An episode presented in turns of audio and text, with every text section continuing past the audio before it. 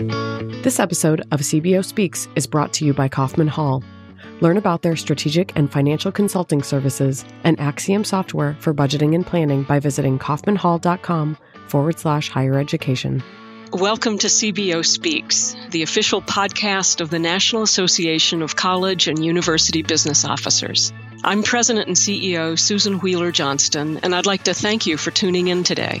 Our mission for this podcast is to ask chief business officers to reflect on their careers, share personal examples of the ways they have navigated challenging situations, and offer some lessons that they've learned from their experience as a CBO. You can find resources for today's episode, as well as a wide variety of research and tools at nacubo.org. Thank you for joining us today. I hope you enjoy the podcast. Hello, everyone, and welcome back to CBO Speaks. Thanks so much for listening. My name is Megan Strand, your host, and it is my great pleasure to be joined today by Harold Hewitt, Executive Vice President and Chief Operating Officer at Chapman University. Welcome, Harold. Thank you. Well, to get us started today, Harold, I was hoping that you could tell our listeners a little bit about how you came to higher education as a profession. Uh, I'd be really pleased and honored to have the chance to do that. Now, I've listened to a few of these podcasts and I've heard some of the other stories. Oh, great. And so it gives me a little context for offering how I came to this role. Um, I started off my interest in higher education with what I would describe as almost a conversion experience as an undergraduate. I went off to college completely unprepared, undecided, undeclared, no idea what I wanted to study. And I fell into a, a number of general education courses like they all do and became really enamored of philosophy. So I hmm. signed up as a philosophy major and I started going to classes that were very small, where it was impossible to hide and where you had to come to class every day prepared. Um, in this particular program, we had to prepare a three to five page paper every single week, present it, endure the criticism of the fa- faculty member and our fellow students, but it was uh, excellent discipline because what philosophy teaches you to do is to reason through various arguments, express yourself concisely and precisely, and think hard about difficult subjects. There are a lot of difficult subjects in higher education and many routes to achieve some kind of capacity for expression. But philosophy was an outstanding one for me. So I decided that I wanted to pursue academia, and I enrolled at the Claremont Graduate University in a program of religious studies, a PhD. Um, went all the way through the coursework, and then I started doing what a lot of people do. I did some freeway teaching. For about two years, I taught at community colleges and local private universities.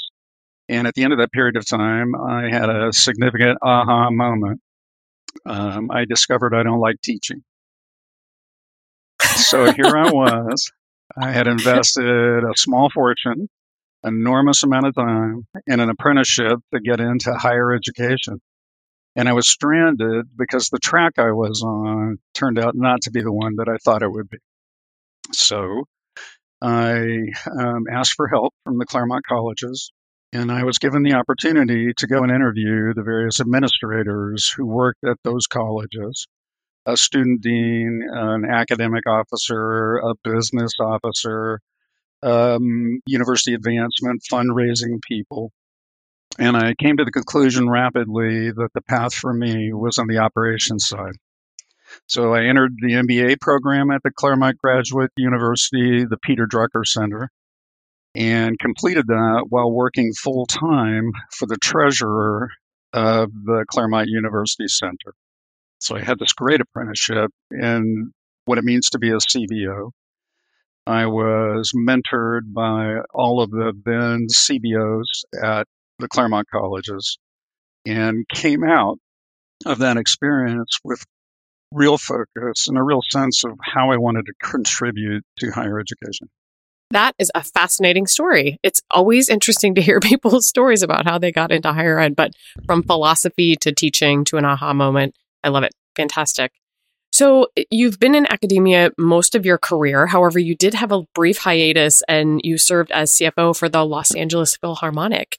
I wonder if you could talk a little bit about that for our listeners and what that experience meant to you. Sure, that was fascinating. Um, for 10 years, I was the chief financial officer at Occidental College in Los Angeles. And one of their trustees and alumni was a, the president of the Music Center in downtown Los Angeles. A lot of the doors that opened for us in these careers are a result of personal connections. And this is a person who had watched my work at Occidental and tapped me on the shoulder one day and said, There's an opening at the Los Angeles Philharmonic Association. Maybe you would like to consider that. So um, at that point, again, I've been 10 years at Occidental, and that's a good long period of time. At some point, I feel you've given as much as you can, and there's not much new that you can do. So I was interested in exploring it. He introduced me to Deborah Borda, who was the president then. She is now the president of the New York Philharmonic Society. Um, and I was selected. And for two years, I got to live in a, com- well, I was going to say completely different, but it's a different world. Um, the Los Angeles Philharmonic Association produces performances almost 365 days a year, either at the Hollywood Bowl or at the Walt Disney Concert Hall. One of the biggest differences in working for a Philharmonic Association as opposed to higher education is that the life of the organization, the mission of the organization is to present performances. And so the expectation is senior officers, whether you're a business officer or an advancement officer, are expected to participate in a good number of these events. So um, the season for the Los Angeles Philharmonic itself ran from October through May. And most Thursdays, um, I was present for the concerts and interact with trustees and donors and other people. And it's much more of an event concept, as you would imagine.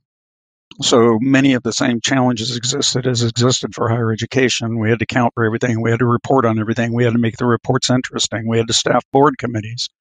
And then you had this whole other life in addition to that. That was pretty much nine to five, the work.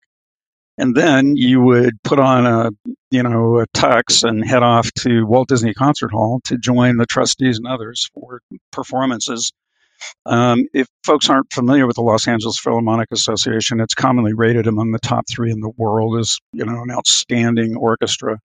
It's currently being led by Gustavo Dudamel, uh, one of the bright stars in classical music. So it was an extraordinary opportunity to exist in a rarefied atmosphere and do something different for a while. But I'll tell you one thing I learned about myself was that as exciting as it was to be going to concerts on Thursdays and on weekends at the Hollywood Bowl and so on, um, my heart was really in higher education. And after only two years, and primarily because I felt like I was not contributing in the area where I where things mattered most to me, I decided to resign and return to higher education. Um, the decision to go to Chapman University is was interesting to a number of people who knew me at the time. I think they expected that I would return to a national liberal arts institution. Um, I'm sure the audience knows that Occidental is ranked in the top 25 nationally. And uh, before that, Claremont. So um, I actually w- was interested in evolving. I wanted to try something different. And Chapman was doing very interesting and unusual things. One of the reasons they recruited me at that time was because they were launching an independent, completely separate, separately accredited, um, non traditional student serving online and blended institution. Now, this is all in response to the perceived crisis in higher education, uh, the concerns about the sustainability of the business model, and the sense that the price tag for traditional education was too high pressure from Congress to have institutions innovate and do things to deliver um, high quality education at a lower price point. So Chapman University gave birth to Brandman University, which is um, independent, has its own board, but is controlled to a certain extent by Chapman still. Chapman appoints its regents and Chapman relates to it through um, cross participation of trustees. I attend meetings, although I'm not a member of that board of regents. And it is a bold experiment, I will say. Now, that I found very attractive. I think that, you know, we are all concerned as CBOs across the country about the future of higher education in the United States. And to be given the opportunity to participate in um, a thoughtful, credible, expensive, um, and significant experiment in delivering what higher education was being told was needed is something that I found very appealing. So that pulled me out of the Los Angeles Philharmonic Association after only two years of service there because I thought the nature of the experiment happening at Chapman was so significant, I didn't want to miss out on it. I want to talk a little bit more about Brandman in a minute, but just reflecting on your time at the LA Philharmonic, w- was there anything that you learned there that you feel informs your work now? Uh, absolutely. One of the um, again, having listened to these podcasts in the past, um, one of the questions people get the opportunity to speak to is um, is there somebody who served as a mentor in your career who made a deep impact and what kind of impact did they give? Um, I want to speak about Deborah Borda. Um, she was the president of the LA Phil, as I mentioned earlier, at the time that I was recruited to be there. And I learned a great deal from her. She is brilliant and um, extraordinarily energetic she is passionate about the delivery of um, orchestral music in the United States. There are only 53 orchestras in the entire country, and most of them are losing money. Only two make money, and one is LA Phil and the other is Boston. And Deborah Borda had a great deal to do with the success of the Los Angeles Philharmonic. What I learned from her and what I learned from being in the Philharmonic environment is that quality matters so much to sustaining support, attendance, and mission. I feel like um, higher education can benefit by taking the example of the, the greatest orchestras in the world and understanding exactly how they achieve that. In Deborah Borda's case, it had to do with the following factors. She herself was a practicing musician. She played viola and um, came up serving in orchestras. So her ability to relate to and recruit and work with the musical director to get excellent uh, um, members of the orchestra translated into the quality that everybody experienced when they attended Phil events um, she herself was instrumental in doing that. Now, here at Chapman, I want to say the same thing about another mentor of mine who is Jim Doti, the president, long serving president, now president emeritus, uh, retired two years ago. For 25 years, Jim led uh, Chapman University in very much the same way. That is to say, he himself started out as a member of the faculty here with an economics degree from the University of Chicago. He worked hard to establish an excellent teaching career and reputation. And he pursued his career by continuing to recruit outstanding members of the faculty to Chapman and saw that the core to the education institution being successful is the quality of the people who are making the mission happen. Deborah Borda, Jim Doti, very similar in both of these ways, even though they're both extraordinarily different kinds of organizations. I love that. That's really, really great learnings. And, and you've already kind of scooped one of my questions, which is fantastic. So thank you for doing that. yes, Let's um, talk a little bit about your current role at Chapman. What would you say is most exciting about your job? You talked a little bit about Brandman University. I don't know if that's part of it or if or if you would classify that as something else, but what's most exciting about the work you're doing today? Um, I would I would say it's um, in part the I don't really um, I don't really deliver any leadership for Brandman University. Again, it's completely independent. It has its own administration. Gary Brahm is the chancellor, a good colleague of ours, Phil Doolittle, who has appeared on this podcast series previously. Phil is their current executive vice chancellor for finance and administration. They are well led, but um, from time to time, there are issues that pertain to both institutions where I do get involved. But for the most part, it's independently led and strongly led. Um, they recently announced to uh, to great fanfare that they've entered into agreements with um, uh, Walmart in order to provide access to their competency based education platform, with Walmart footing the bill for its employees. Um, that's a very exciting development for both parties, and I think it goes to the heart of the pressure that we as an industry are under, again, to uh, try to alter using technology the price point for a traditional degree.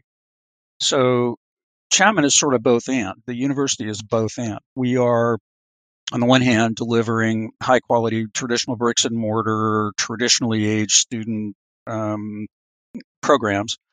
Um, we're a comprehensive in that we have a number of professional degree programs, an MBA, a JD. We also have recently expanded into um, health sciences, and I have been the, with the campus the whole time of the expansion into health sciences, including the acquisition of the health science campus, which is an independent campus in Irvine the renovation of it, the funding of all of that. That's been a very exciting aspect of, of what I've been doing here at Chapman.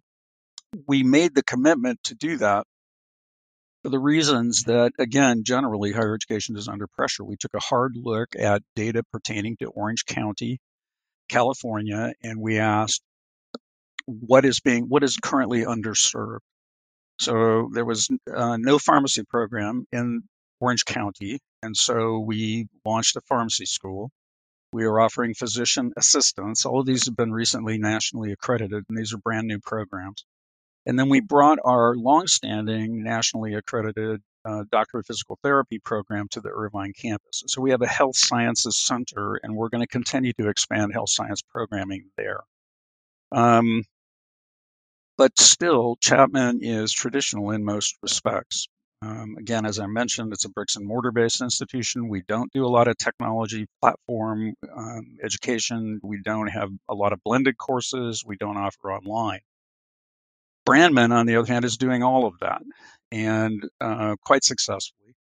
And my participation on their Board of Regents meetings keeps me informed of everything they're doing. And um, it's quite exciting. And it's also quite challenging. Um, from time to time, people contact Chapman, myself, uh, our current president, Daniele Struppa, Gary Brahm, because they're inquiring into how this institution was launched. And of course, they're asking because they're facing the same pressures and the same examination of their own business model as we did. And I think everyone here at Chapman would agree that launching a new institution with a completely different mission for um, and style of delivery of education is expensive, takes a long time, it's extremely challenging.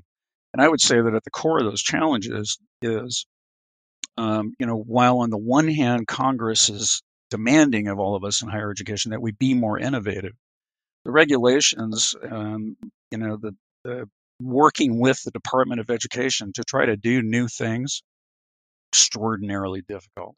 There are major obstacles to innovation imposed by the government itself. So, on the one hand, the political leaders are saying move faster and innovate. And on the other hand, the administrative systems within the federal bureaucracy are makes it really hard. um, for a while, I served as the chair of the Western Association of Schools and Colleges. Um, you know, the seven regional accreditors for a long time were under scrutiny by Congress as being um, oppositional to innovation. Whereas in almost every case, um, we were bound by the rules of the Department of Education. There's some really clear examples of this in recent memory. So, for a while, Tom Harkin was chair of the Senate Committee on Health, Education, Labor, and Pensions. And he conducted a series of investigations, particularly against or into online major for profit educational institutions. Um, there's a whole background there, and I don't think this is the place to recite all of that. But at, at the time that he was doing these things, I was the chair of one of the seven regional accreditors, and I actually met with his committee and with his staff.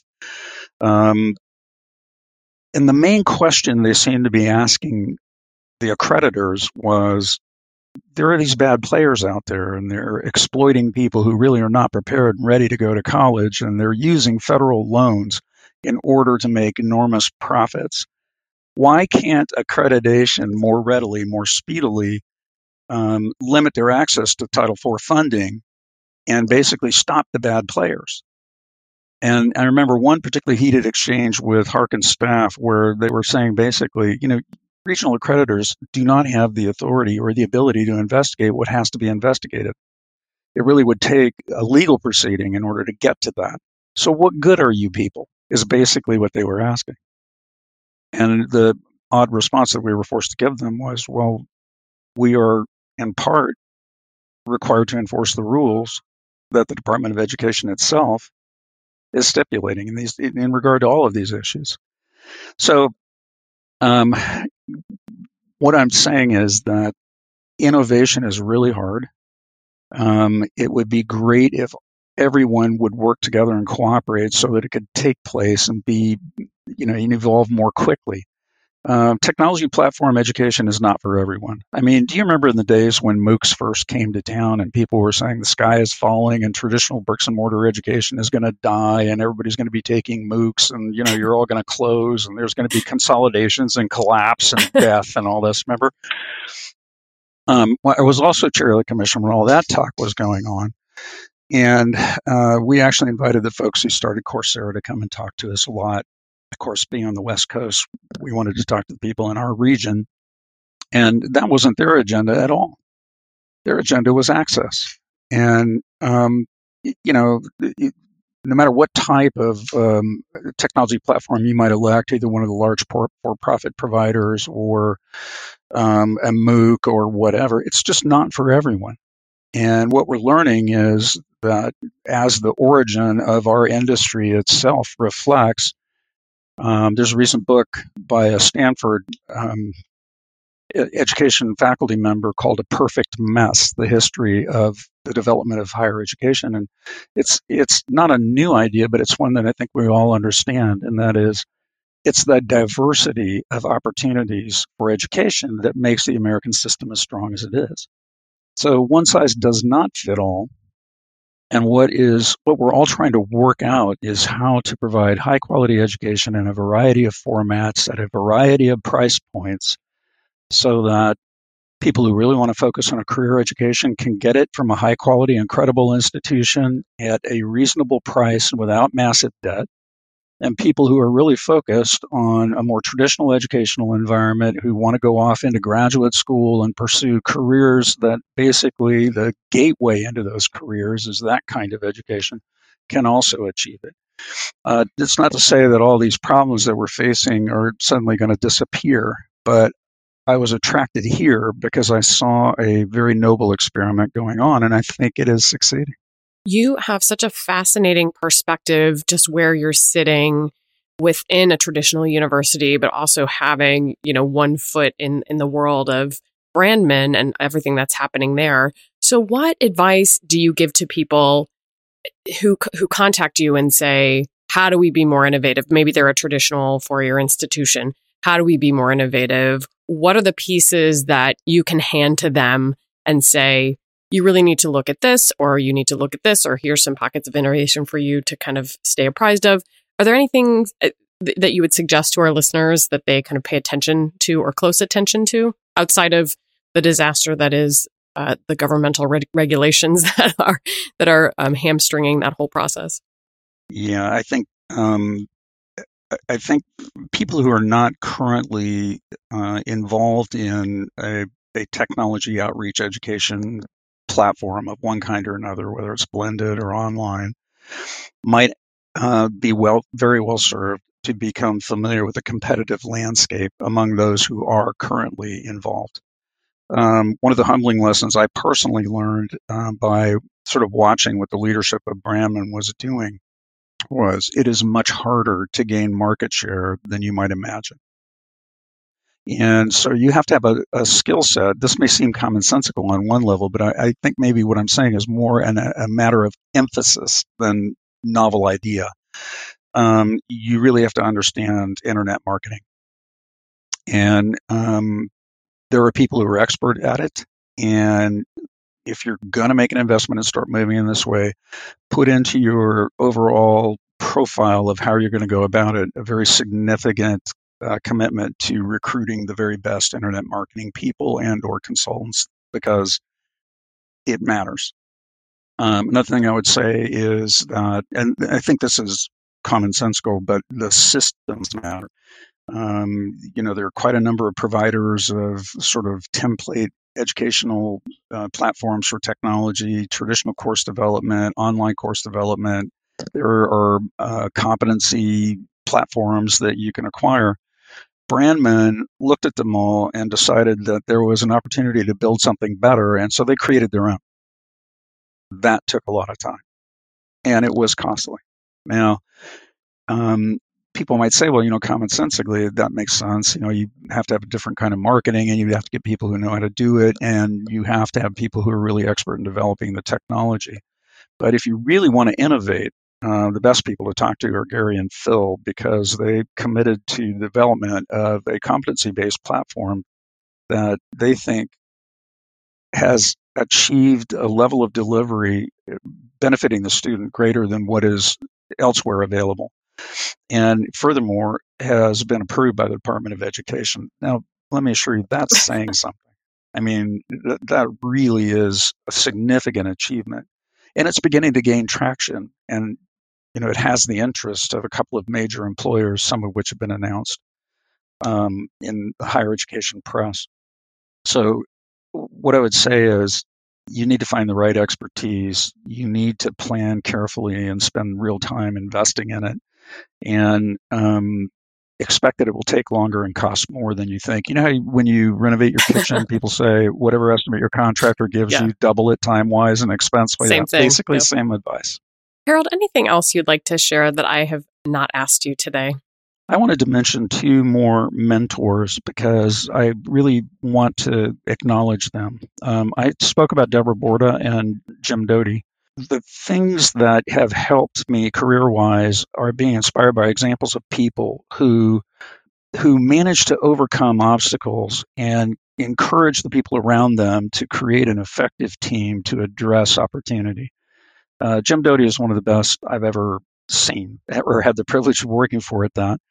Um, he could turn lemons into lemonade so easily. It was almost hard to, so fast and so easily, it was almost hard to see what he had done.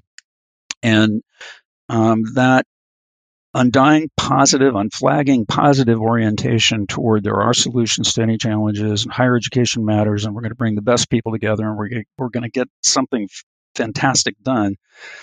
What a great example he has been. Um, two more people I'd like to mention briefly. One is John Slaughter, who was the first president in Occidental that I served with while I was there. John was the past director of the NSF under both Presidents Carter and Reagan um, a such an estimable character, and he was deeply influential on me in my career in terms of the example that he set with respect to uh, the way that he cared about everybody involved in the enterprise. So, a man who greatly respected others, and regardless of how stressful or pressing the circumstances were, he always conducted himself, comported himself with great respect for other people who were around. And that managed to convey a will to get through even tough times. And then only one more person I want to mention is Ted Mitchell, currently the president of ACE. Ted was the second president I served with at Occidental, one of the brightest people I've ever known. What I wanted to mention about him is the sense that higher education is, in fact, a public good, despite the difficulty we're having nationally with the perception of that. Ted is committed to that vision and has conducted himself through service. You, I'm sure, are aware that before going to ACE, Ted was the last uh, Undersecretary for Higher Education under President Obama. Um, and it's that sense that everything that we are about is really a commitment to the public good that has deeply motivated me throughout the course of my career. So I want to acknowledge those people as well, if that's okay. Well, thank you so much, Harold, for joining us on the podcast today and sharing just a few of your gems of wisdom with our listeners. It's been a great uh, privilege for me, and I thank you for considering me to do this. You can find out more about Harold and today's episode by visiting the conferences and e learning section, then click podcasts of nacubo.org. Make sure you subscribe to CBO Speaks and Apple Podcasts so that you'll get the latest episodes instantly. And on behalf of Harold and myself, I'd like to thank you so much for joining us for this episode of CBO Speaks. This episode of CBO Speaks is brought to you by Kaufman Hall. Learn about their strategic and financial consulting services and Axiom software for budgeting and planning by visiting kaufmanhall.com forward slash higher education.